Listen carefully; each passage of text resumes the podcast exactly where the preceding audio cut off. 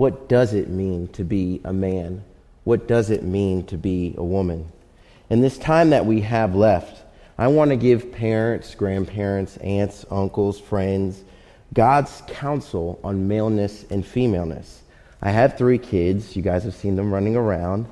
I am a youth pastor, so I've had to deal with some of these situations more than I would say I would like or care to. But through that time and through that study of it, uh, come to terms with what it does mean to be a man and what it does mean to be a woman, if you're somewhere to ask you. So, what I'm trying to do now, though, is I'm assuming everyone here today is a follower of Jesus Christ. So, when I'm speaking to you, I'm speaking to people that want to submit themselves under the Word of God. This, I'm, as much as I can, I'm not trying to share my opinion on things. I'm just trying to give you God's Word and let God's Word work. At Faith Baptist Church, the position we come to when it comes to maleness and femaleness is a term called complementarianism. And this is what it means God created man in his own image into genders distinctly male and female. Man and woman are equal in essence, but have distinct roles which reflect the relationship between Christ and the church. The husband in the marital relationship will exercise headship in a way that displays care and sacrificial love of Christ, and the wife submitting to her husband in a way that models the love of the church for her Lord. These divinely ordained differences that God has made does not mean that men and women were not equal in value or worth, but these differences God made for our good and his pleasure. Turn with me as we set the foundation in Genesis chapter 1. Genesis chapter 1 today. Because I want to take you right from the beginning as God made us. Genesis chapter 1.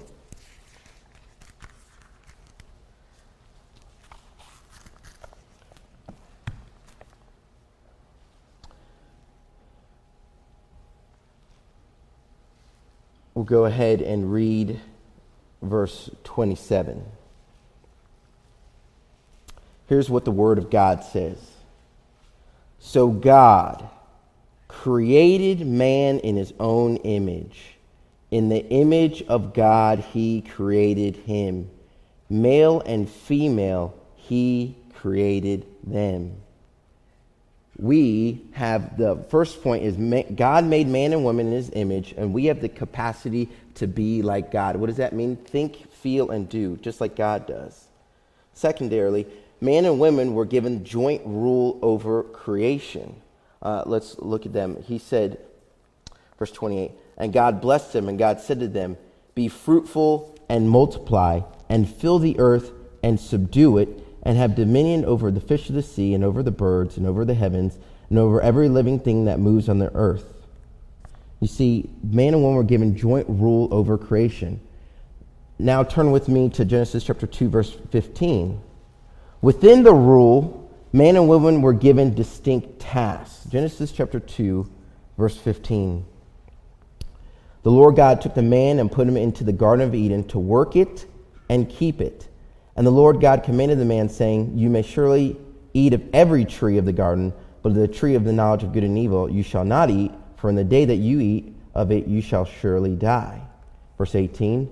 The Lord God said, It's not good that man should be alone. I will make a helper fit for him. Now, out of the ground the Lord God had formed every beast of the field and every bird of the heavens, and brought them to the man to see what he would call them. And whatever the man called every living creature, that was its name.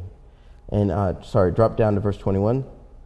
Uh, sorry, verse 20. But for Adam there was not a, a helper found fit for him. Verse 21. So the Lord God caused a deep sleep to fall upon the man, and while he slept, took one of his ribs and closed it up in its flesh. And the rib of that and the rib that the Lord God had taken from the man, he made into a woman and brought her to the man. Then the man said, This is at last bone of my bones and flesh of my flesh.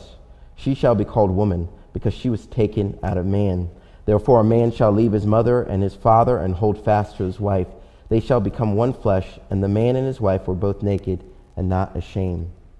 You see, right there in the passage I read, Adam was created outside of the garden and was charged to cultivate it and protect it.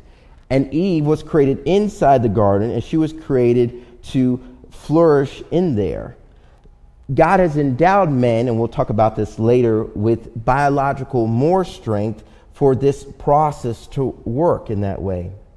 Next thing, man was created before the woman. This is very significant position, especially when it comes to why we have roles of pastors are only males, because God sees it as a creation order. Not that the woman is less of a person or doesn't have value or doesn't have intelligence, but he sees it as his creation order that the man was given that rule, that control, that leadership ability that's supposed to be lovingly set out.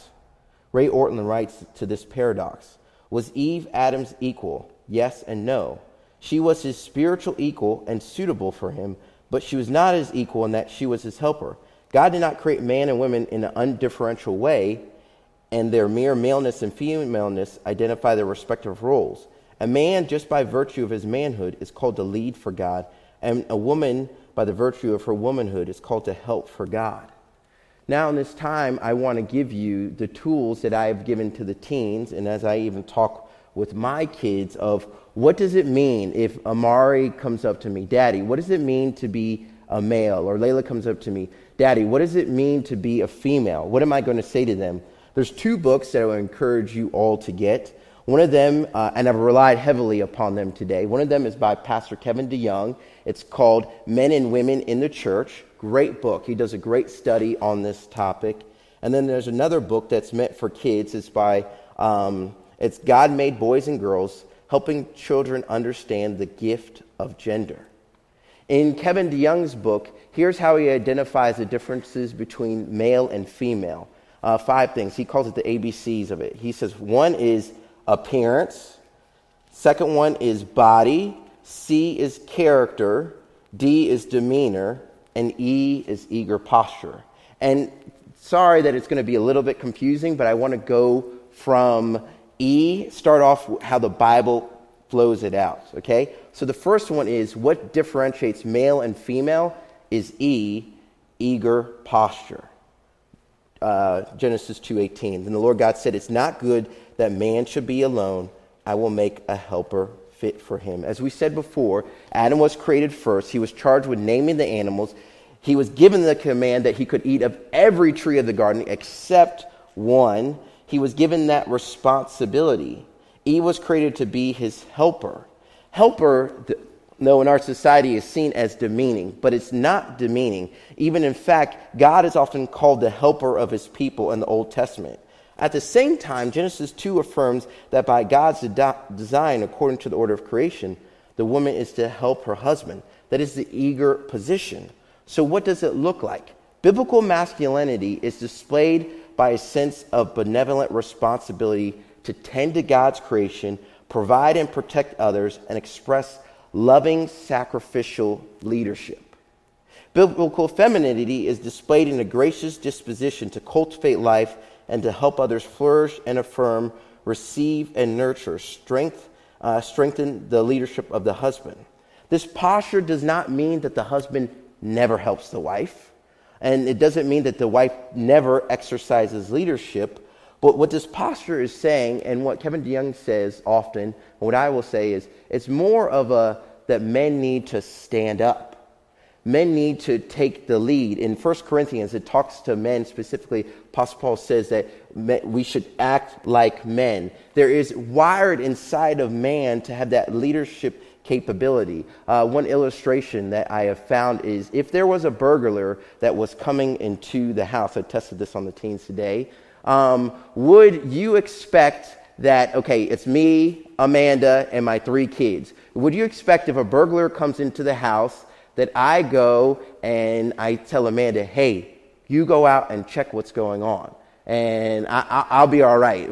would that be, or I say, hey, Amari, go check what's going on, and, and yeah, it just, re- no, it would be expecting, but it's natural for the man to say, I am the leader, even if it's not necessarily stronger, but I am the leader. I am going to take that position of, remember, sacrificial or servant leadership to willingly give of myself.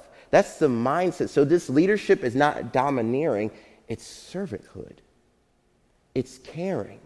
Too often, when we hear this terms, and this is why it's difficult for lost people, when they hear this term submit, it's like, oh, the woman's supposed to submit. That means she just has to obey an ogre. No. What the husband's supposed to do is he's supposed to, that word submit could be under the vision. What the husband is supposed to do is set a vision of how the home is supposed to be, and the wife comes under that, but she'll gladly want to because he set such a godly example. That's the eager posture. That's the first one.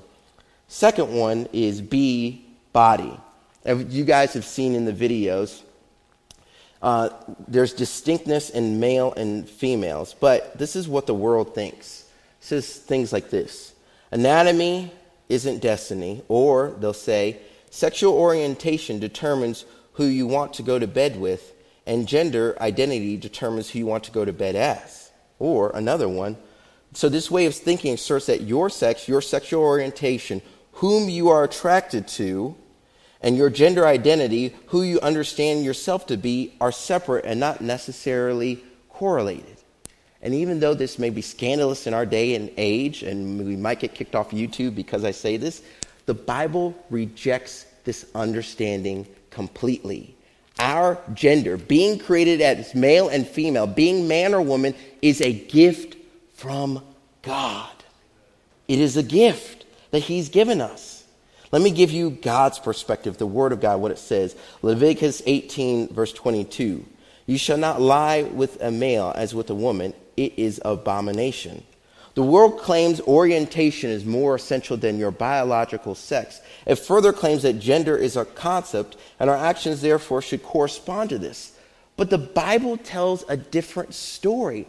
A man has a body that is uniquely, first, it fits in a one flesh union with the woman. It's by design. And that's why in uh, Romans chapter 1, verse 26 and 27, it says, For this reason, God gave them up to dishonorable passions, for their women exchanged natural relations for those contrary to nature.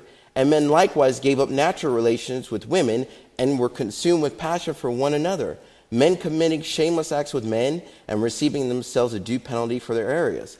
Our bodies were designed to fulfill the creation mandate, to fill the earth, to replenish it, to multiply, to subdue. Our bodies were created by God. Our genders, as simple as it is, men have what chromosome? Go ahead, say it out loud. XY chromosome, and women have a XX chromosome. The genetic code is in everything in our bodies. It's in our fingers, our toes, our eyes, our ears, the color of our skin. Differences between boys and go- girls are extensive not only in our reproductive organs, but let me just give you one example. In Yale Medicine Magazine, one of the things that's unique is they write an article uh, in 2020 that they are talking about that they should allow kids to start the gender transition surgery before puberty so that they don't get made fun of in school. That's one article there. You go to another article, and I looked up because I've always heard this that do women have more likelihood of ACL injuries? In fact, in the same source, Yale Medicine, women athletes are two to eight times more likely to experience ACL tears. Why is this? Quote from their article Anatomically, men and women are not created equal. When I saw that, I literally almost fell down to the ground and dropped because I read this article here and then this article here. Here's what they say The female pelvis is wider, which changes the mechanics of how the thighs, bone, and tibia and femur function, says Dr. Gardner. This puts more stress on the soft tissues that support your joints, she explains. And while some people will say, this isn't fair, this isn't different, do you know what? This was, side note, this was by God's design that the adult female pelvis has a wider to help with the features of childbirth, of giving life.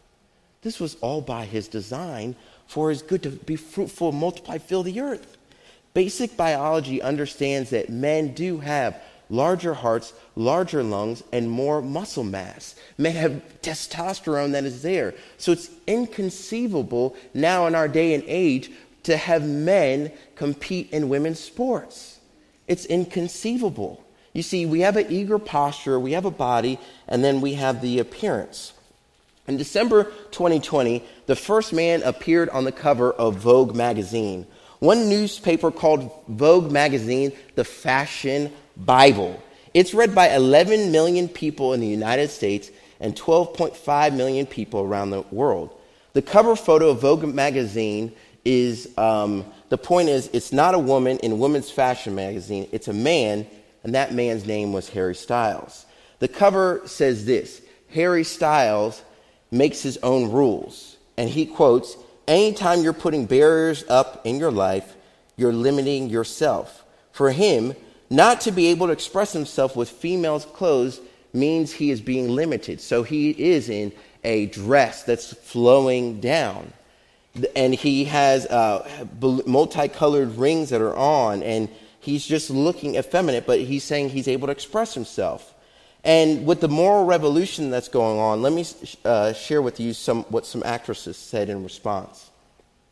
One actress, Olivia Wilde, speaking of uh, celebrity Harry Styles, says this To me, he's a very modern, and I hope that this brand of confidence as a male that Harry has, truly devoid of any traces of toxic masculinity, is indicative of his generation and therefore the future of the world. I think he is in many ways championing that, spearheading that it's really powerful, the kind of extraordinary to see someone in his position redefining what it can mean to be a man with confidence. Or another observer, he's really in touch with his feminine side because it's something natural. And he's a big inspiration to a younger generation about how you can totally be free when you feel comfortable. I think that's revolutionary. I don't think that's revolutionary. I think, it, sadly, it's an abomination. What is God's perspective on the appearance of male and female? 1 Corinthians chapter uh, uh, 11, verse 6 says this For if a wife will not cover her head, then she should cut her hair. But, she is, but since it is disgraceful for a wife to cut off her hair or shave her head, let her cover her head. 1 Corinthians 11, 13, 15. Judge for yourself. It's proper for a wife to pray to God with her head uncovered. But does not nature teach itself that if, you, if a man wears long hair, it's a disgrace for him? But if a woman has a long hair, it's her glory, for her hair is given to her for covering.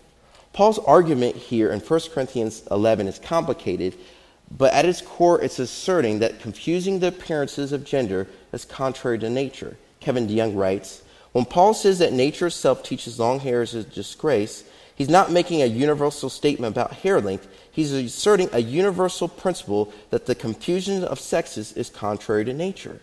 His point seems to be that intuitively people know men and women are different and should look different, and those differences have a foundation.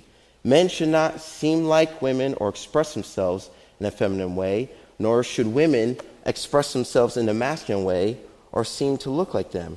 So, how can we apply it today? Does, it, does nature not assert yourself that a man, if he's wearing a dress, it's a disgrace? Does nature not assert itself that if a man is putting on lipstick or wearing nail polish, that it is a disgrace? The Bible doesn't give every detail that we want on this topic, but at least it affirms this. It's disgraceful for a woman to appear as a man and a man to appear as a woman. That's the foundation of 1 Corinthians 11. Next one, D, demeanor.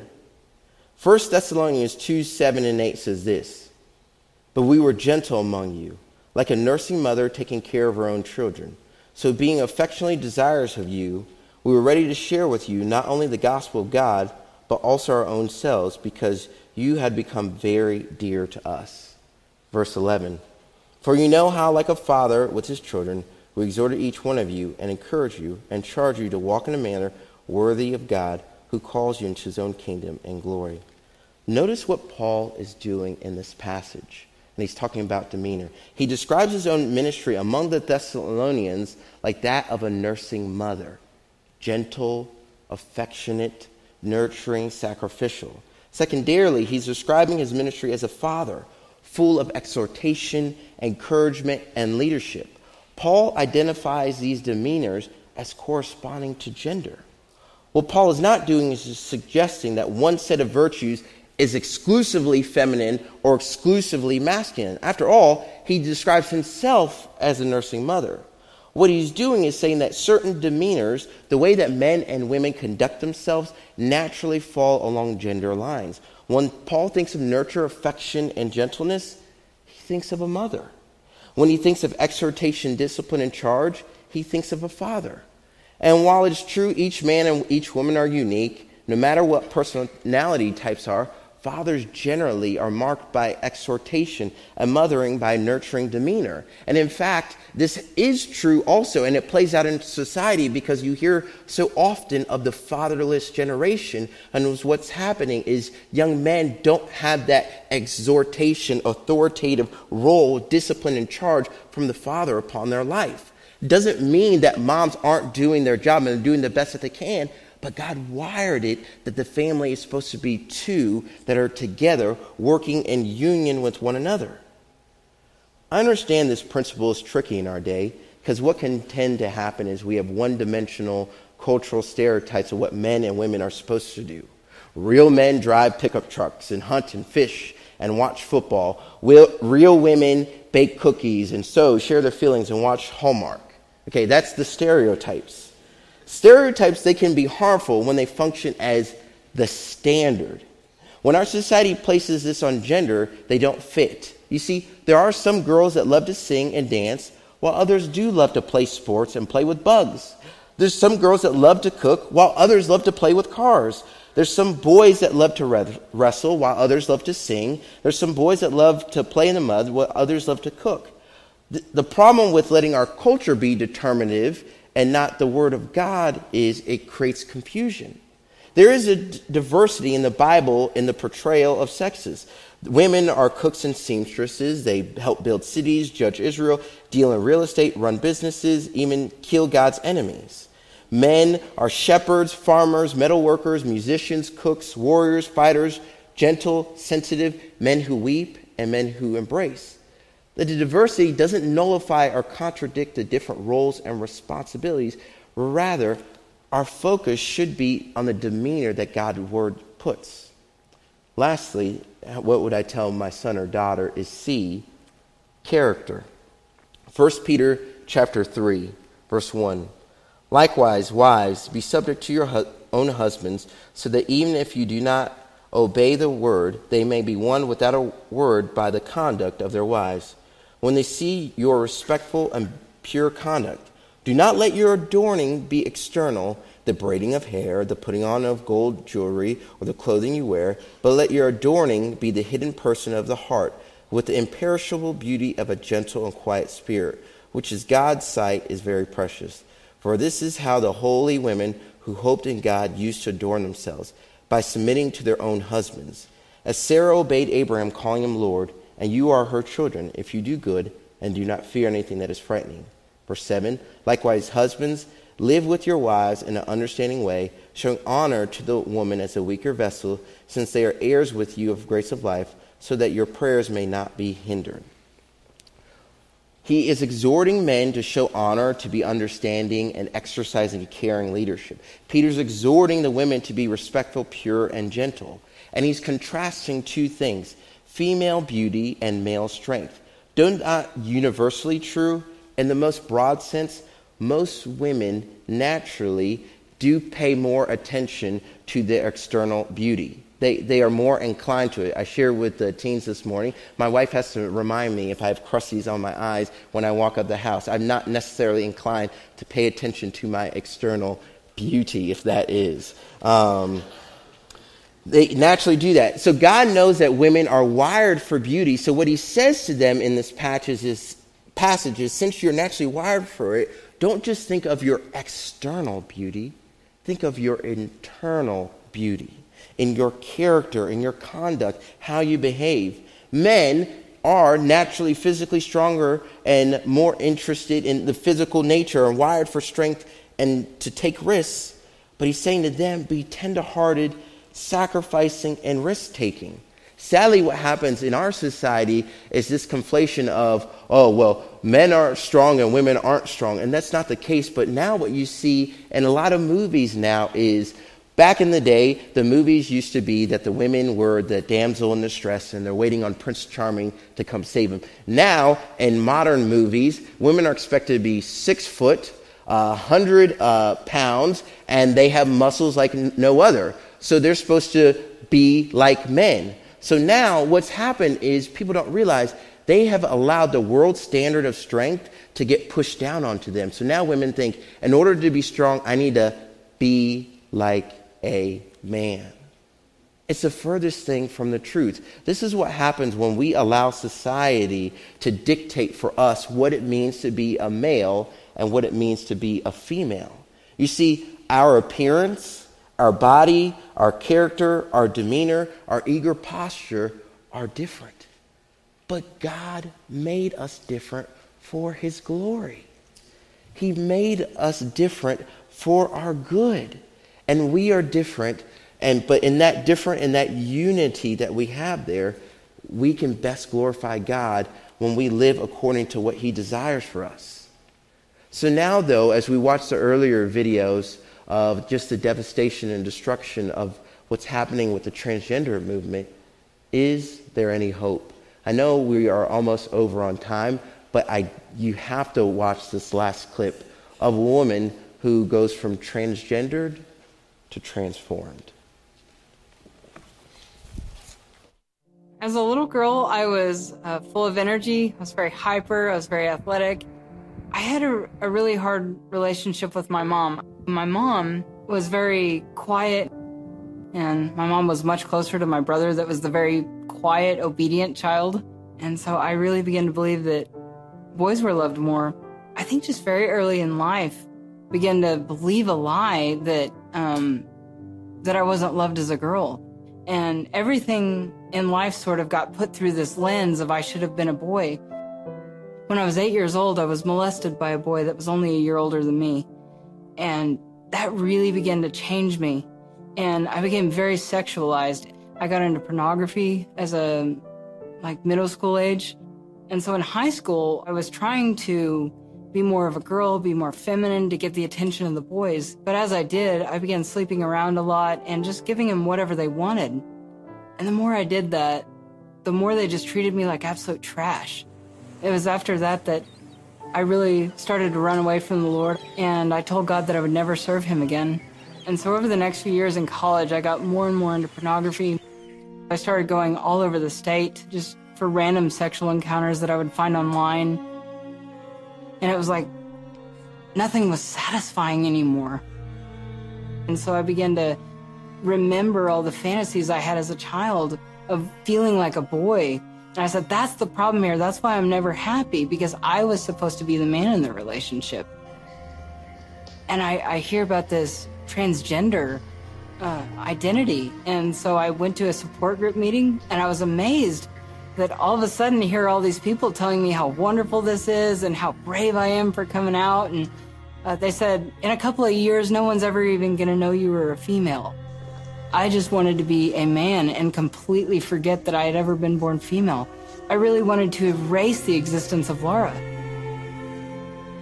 I began to transition. I began to take the hormones. And at first, it was the greatest thing ever. I was just on cloud nine. I started to begin to grow facial hair and began to grow a beard and sideburns and my voice began to get lower. Even the body shape began to change a little bit. In 2009, I had my name legally changed and uh, eventually later that year, I went to have my chest surgery and had a double mastectomy with a chest reconstruction to look like a male chest. And I thought this was the epitome of everything I'd ever wanted. As I was laying there on the table and I was looking down at my chest before the doctor came in and I could see these purple dotted cut lines where he was going to cut me open. And I really began to be afraid. I thought, what if I don't wake up from this? What if I really am in the hands of Satan? Because even in all my times of rebellion, I knew that God was real. And so I just prayed and I asked God to spare my life. After the surgery was over, I quickly forgot God. I forgot my prayer. Even though I was really excited about the results and I liked how it looked physically, I realized that my surgery hadn't made me a man. I was legally male and I could look down at my license and my birth certificate and it said male. I still am the same person, just without breasts. And that was devastating to me because I really had believed that I would become a man. I had hardly talked to my parents in years, other than I would call them for an occasional birthday or something like that where I felt obligated. Um, but one day my mom asked me to make a website for her Bible study. And I didn't have any interest in the Bible, but I thought, okay, I'll, I'll make a website for you. And as I began to read her notes, I was blown away by what I was reading. And I thought, I have never seen the Bible like this. I had always thought of the Bible as God's rule book, I'm seeing the character and the heart of God. And I began to see a loving and faithful God, not the angry, judgmental God that I had always seen before. I called her one day and I said, Mom, you've got to explain some of this to me. And I was so curious. I called her again the next day and again the next day. And all of a sudden, I went from never talking to her to talking to her every single day. And I would call her after work and I just couldn't wait to talk to mom at the end of the day. And then one day, um, something had happened and I don't remember what, some kind of crisis had come up in my life.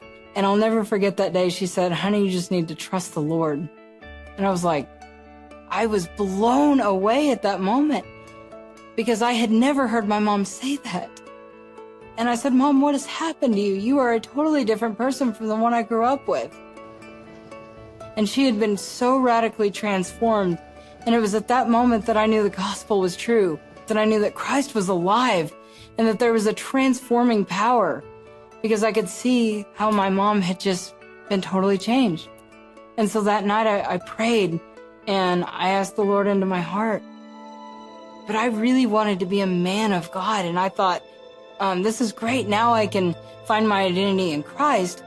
But I thought I could still stay as a man because as much as I had realized I couldn't be a man, I could not face being a female. There was so much pain attached because of what all those guys had done, all the lies I had believed all my life. I felt like it was a shameful thing to be a female. But after about a month of just crying out to the Lord night after night after night, I had a clear vision of Jesus Christ himself getting down on one knee. He reached his hand into the pit and he said, Do you trust me? And I remember at that moment thinking, if I take his hand, he's asking me to leave everything. But I knew it was my only way out. I knew I was never going to have peace if I didn't. And so I did. I took his hand. I walked away from my entire identity, my partner, my job, my financial security, the life that I had built for myself, and left it all to follow Christ. I I had made the decision to to move home. My mom gave me this pile of cards from these women in her Bible study. And I said, Mom, what is this? And she said, These women have been writing cards to you. They're so proud of you. They're so excited to meet you. I looked at these cards and they weren't just signing their name to a nice card. Most of them had poured out their heart to me and told me how they'd been praying for me. And on top of that, they had raised over $1,600 to buy me a new wardrobe.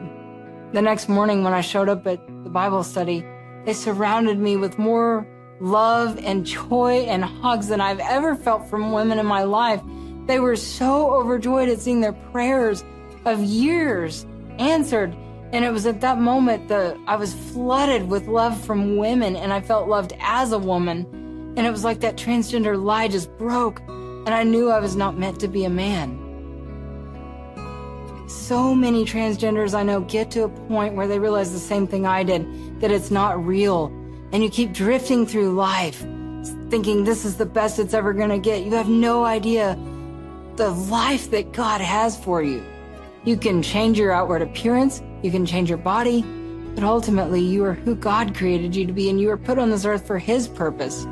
I want others, first of all, to fall madly in love with Jesus and with this faithful, loving God.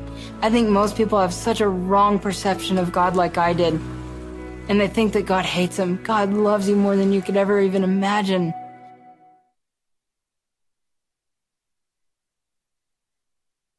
Good God that loves us and cares for us. So when it comes to the gift of gender, let's live according to his way. Let's pray. Father, I come to you again today and just thank you so much for your word, that your word is true and it's alive. I just pray, Lord, that uh, you would help us as we are interacting with our kids, our friends, and family members, that we would have compassion and grace and patience, Lord. Um, there, are, there is a lot of confusion that's going out in the world, Lord, but I pray that we can bring biblical truth to that. We thank you for this day. In your name, amen.